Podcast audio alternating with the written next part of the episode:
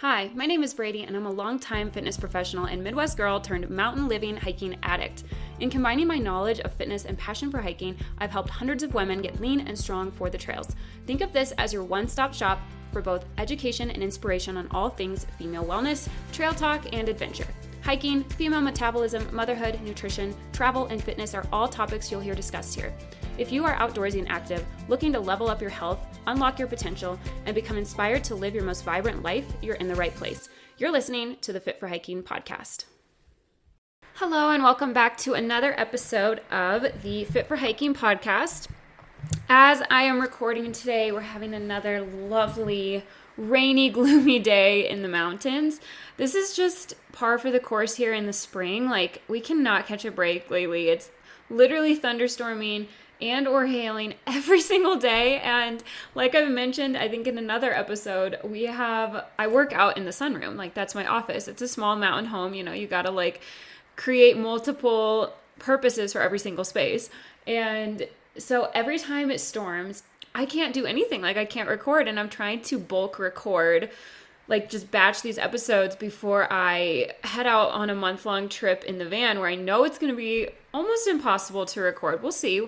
Maybe I can make it happen. But between being in the van, using Starlink for Wi Fi, and having a baby with us, who knows? Um, so, anyways, I'm trying to get all of this done here in the next few weeks before we leave, and this weather is just not cooperating. So, you might hear a little pitter patter in the background, and that's that's what's going on.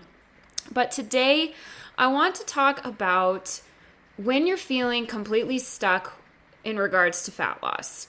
I get a lot of women on the phone who are interested in our mountain metabolic coaching, and their main goal is fat loss, and they're just like so frustrated and feeling stuck. And honestly, I get it. I spent years in the same situation, and I know how frustrating it is, especially when you feel like you're doing all the right things, and yet you're not getting the results that you think are warranted based on what you're doing. And it's just beyond discouraging, right? It just makes you want to throw in the towel.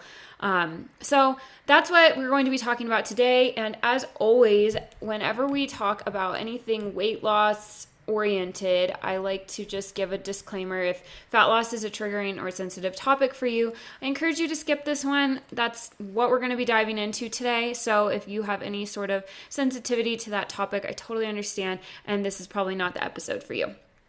I also want to recognize that not everyone who is pursuing fitness and health has fat loss goals. I think sometimes the two get lumped together. It's like, oh, if you're a woman and you work out, then you want to lose weight. That is absolutely not the case. And I mean, hopefully by now, if you've been following along with my content for a while, you know that my primary goal is to like empower women through fitness and health to be able to do more and be more instead of just being smaller and things like that. Um, but I do want to recognize that there are some people who have healthy fat loss goals.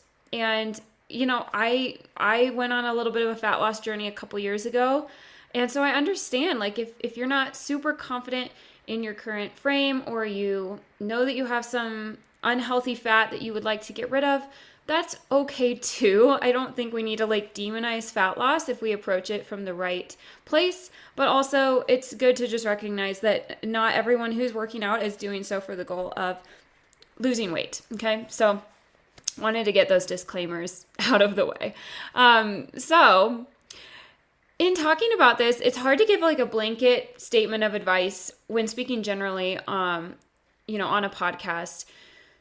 And if you're already doing all of these things consistently, like you're already nailing all of these things, or I guess since we're going to be talking about mistakes, you're not doing all of these things, um, then you may want some additional support hormonally and metabolically.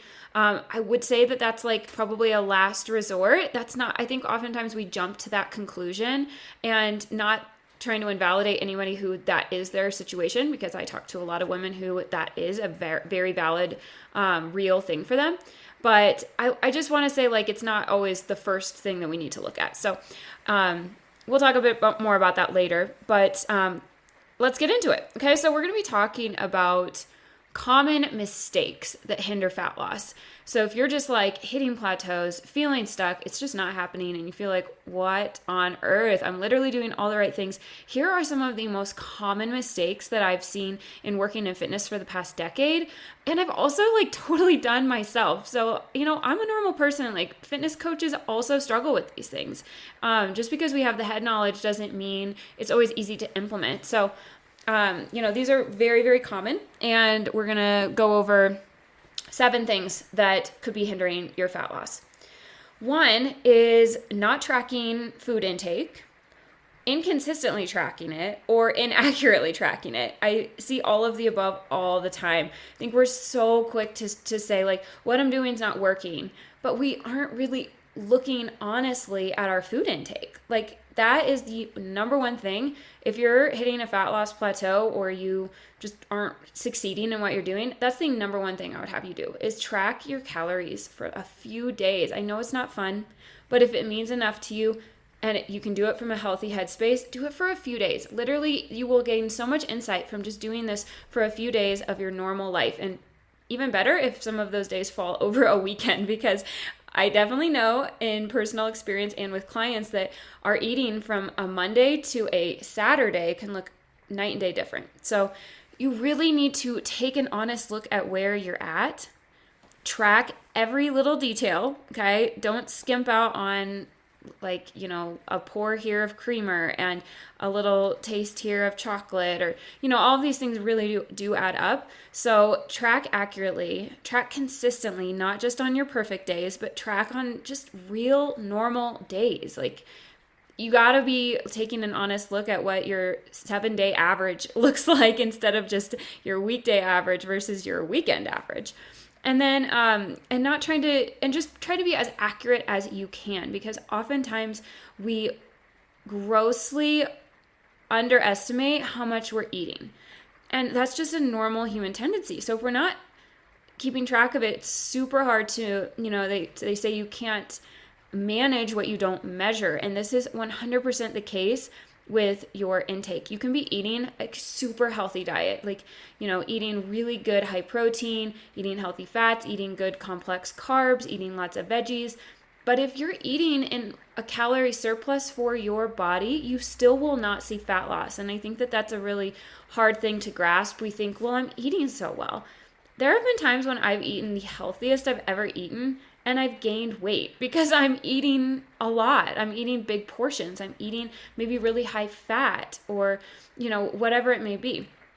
Your portions, your quantity is going to outweigh quality as far as fat loss. That doesn't mean that food quality doesn't matter for things like gut health, satiety, how you feel, overall health markers, blood sugar regulation. Like, I hate it when there's like the two camps, right? It's like, well, you can eat whatever you want if it fits your macros or, you know, whatever. Like, just eat whatever crap you want. Or the super other camp, which is like, um, you know, no processed foods, like perfect quality all the time. Um, and then the, and so it's like just these two that are kind of pitted against each other where it's like all about quality or all about quantity and i am definitely in the middle where it's like both matter a lot because you need to have good food quality. Otherwise, it's going to be hard to stay in a calorie deficit if fat loss is your goal. If you're eating these really high glycemic processed foods that don't fill you up for the long term, you're not eating high protein, you're not eating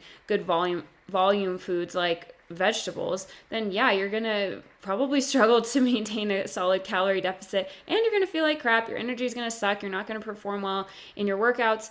Um, and your gut health will suffer, which affects your hormones, it affects your mood, it affects so much. So I definitely like to be somewhere in the middle where it is the law of thermodynamics. You need to be in a calorie deficit. So quantity does absolutely matter, but quality is not something that we should just throw by the wayside. So if you can marry the two together, that's where the sweet spot is.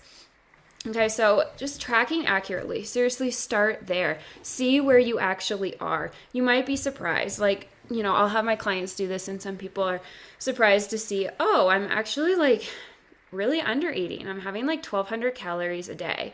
And then some people are quite on the opposite spectrum where maybe they're eating like 2500 calories a day. Nothing wrong with that, but if we want to elicit a fat loss response, then we know, okay, this is the average. This is where your maintenance is. Now we got to bring it down a little bit. Okay, moving on to number 2. Not focusing on your NEAT, which stands for non-exercise activity thermogenesis. This is all of the little movements that make up your day that cause you to expend energy that you're not thinking like, "Oh, I'm exercising right now." So, just walking around, fidgeting, cleaning your house, running errands, you know, walking through the grocery store, um, playing games, hiking, skiing, whatever it is that you're not thinking, okay, let me like do this so I can burn calories, but it's just your body moving. Um, that is such a massive part of not only losing weight, but maintaining. If we are inactive outside of our workouts, it makes it really tough to, um, you know, have a high total daily energy expenditure.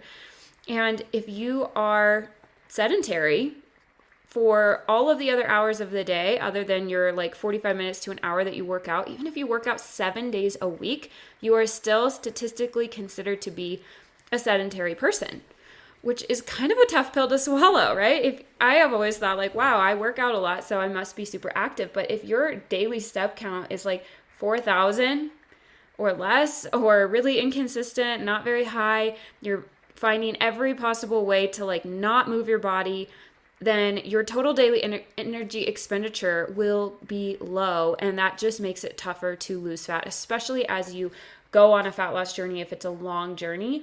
Like over time, that's going to become even more important because your body's compensatory mechanisms are going to kick in to try to slow down fat loss. And that's when you need to really boost your NEAT because it's going to really help you burn calories without increasing your hunger.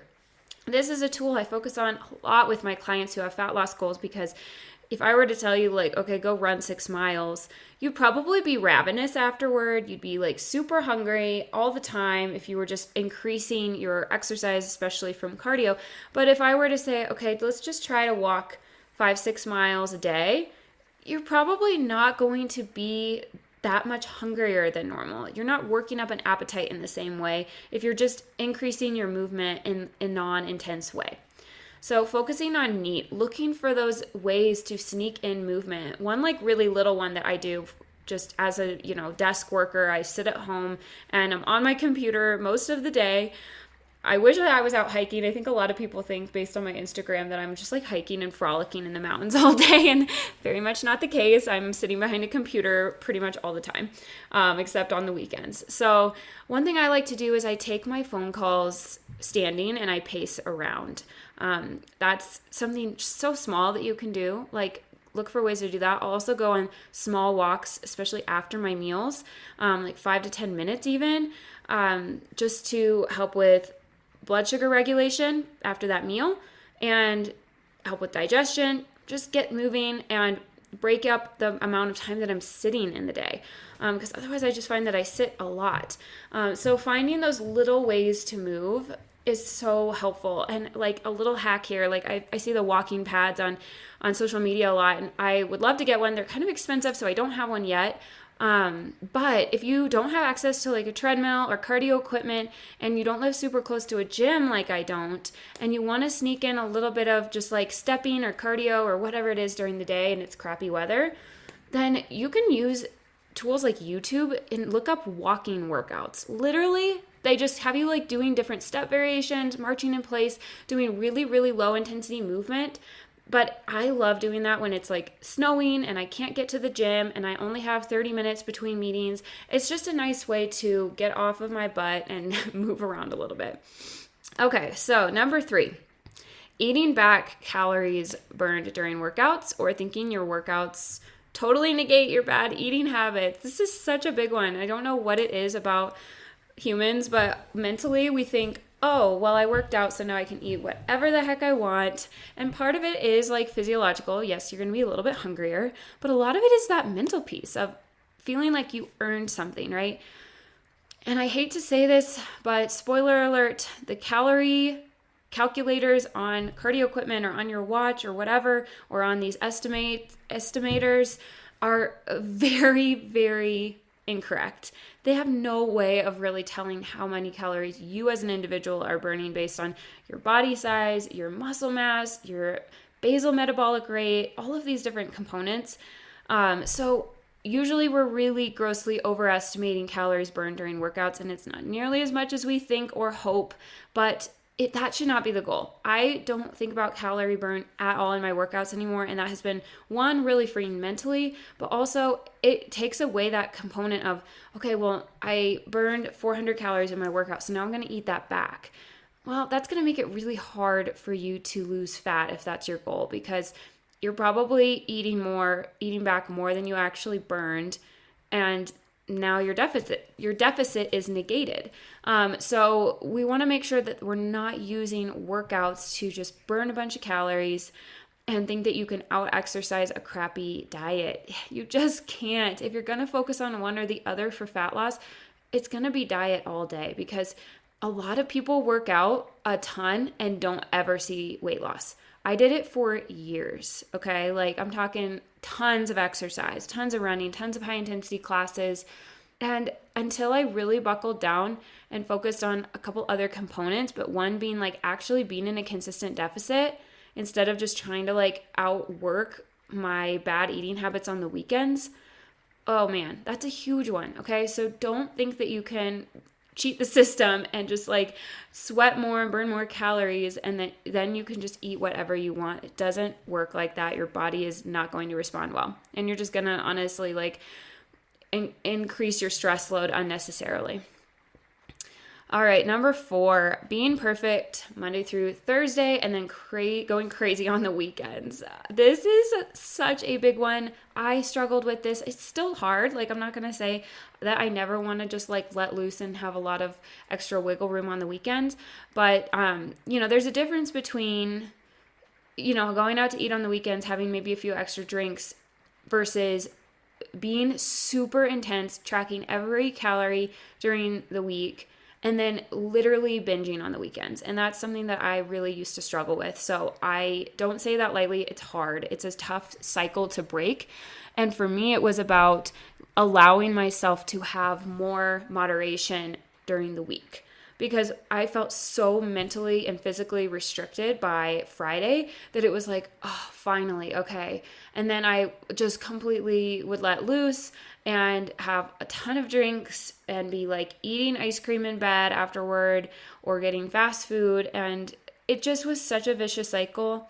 And it's going to be extremely tough to ever see physique change if you're, you know, even if you're in a really good deficit Monday through Thursday, if you're eating like crap Friday through Sunday, or even just one or two days of the weekend, you're probably canceling out your deficit and you're just going to end the week either at maintenance or in a surplus, even. It happens a lot, it happens really easily. Those calories add up really fast.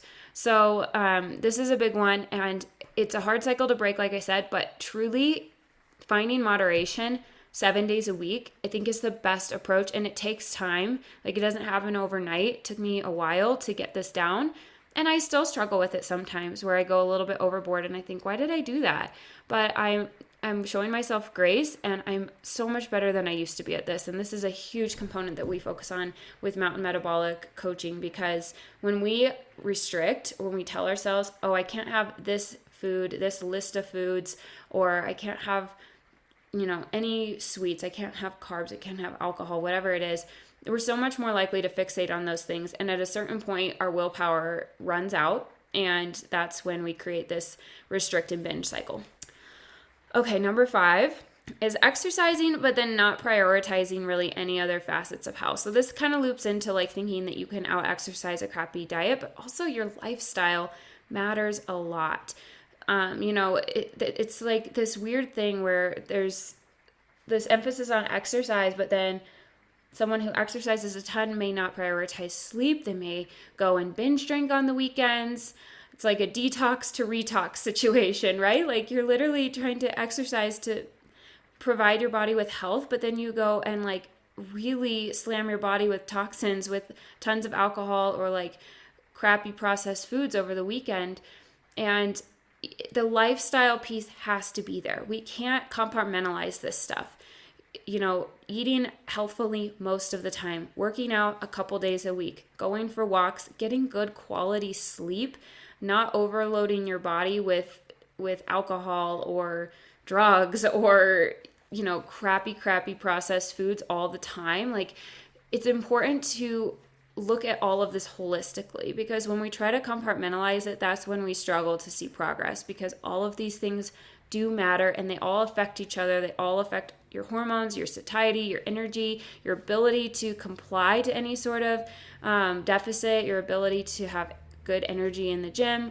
Um, so, looking at your lifestyle closely and just do a little audit like say what am i doing right now is there anything that's like really hindering my fat loss progress or just my health. Like, you know, I feel like a lot of people um, get into their 30s and start to re- really reevaluate relationship with alcohol, and that's something I've been doing lately, and a lot of my clients have been processing is, wow, like I'm crushing it during the week, but then I'll go and I'll like have way too many drinks on Friday or Saturday, and then like my next day is garbage. I feel like crap. And I'm like kind of just standing in my own way by creating this cycle. And so doesn't have to be alcohol for you, but maybe there's another component of your life that you're like, man, my sleep needs some attention, or I'm like so stressed all the time and I'm not really addressing it. And then I go and just like do a ton of workouts, and I think it's like honestly not doing me any favors. So, really doing a bit of a self audit and maybe you need a, you know someone else to do that for you. That's a big part of what we do with our coaching. Um, it's tough sometimes to really be honest with ourselves but look at all the different facets of your health and see if there's anything that is holding you back. Number six kind of going off of what i was just saying is not having accountability or self honesty um, you know it's it's tough sometimes to bite the bullet and like hire a coach or pay someone to help you. But when we pay, we pay attention. And when we have someone that we know is checking in with us and we know that they are like putting together a strategy for us and going to be checking in, we have that support, that external support that is huge. Like I recently hired a business coach um, and it changed everything for me. And this is just one area of self development but man, they helped me like grow in areas that I just wasn't willing to like look at on my own or change. But when I had that support and I knew that they were going to be calling me and checking in, and I knew that they were going to be watching my progress and asking if I was doing the things, I did them and I saw massive growth. And the same goes for health. Like, if we just kind of like hide in the dark and say, well, I have these goals, but we don't actually put them out there. We don't allow or really invest in ourselves to have somebody who knows what they're doing check in, give us a strategy, give us a plan, follow up, troubleshoot. It's going to, we're just going to stand in our own way. Like, we're going to continue to make the same excuses. We're going to continue to maybe focus on the things that we like focusing on, but really shying away from addressing the things that we don't want to address. So, having that external support and the the help to be honest about where we're struggling and getting stuck is massive. All right, so number 7, I want to just do a little caveat. I talked about this at the beginning, but this is one where I think oftentimes we like to jump straight to this and say, that's it, that's my problem. And then we skip the first six that I just talked about. I really want to encourage you to look closely at the first six that I just mentioned before you just jump to the conclusion that you have some sort of metabolic or hormonal component because oftentimes it's actually just that we're not being really tighten it with the things that I was just talking about and we want to blame it on like hormones or metabolism. And I'm not saying again like we focus on this a lot with mountain metabolic coaching hence the name. Like, it's a huge part of what we do. Um, so I'm not discounting that at all, but I do think that oftentimes we don't really look at things closely and we're not nailing the basics first before we look into more nuanced strategies. So that's my little caveat. Do with it what you will.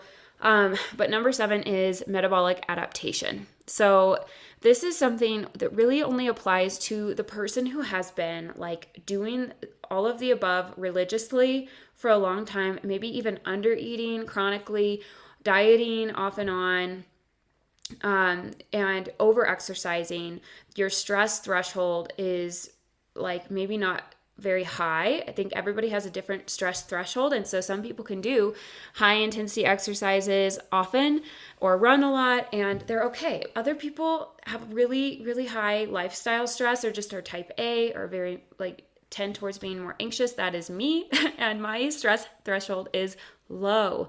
And so it's not like a one size fits all. Um, but for some, all of these compounding effects of stress can really make a difference. And over time, um, your metabolism starts to compensate. So I want to first of all say that um, starvation mode is not a real thing, um, but it kind of goes in line with metabolic adaptation. Your body doesn't go into starvation mode. If that were true, then people would not truly starve.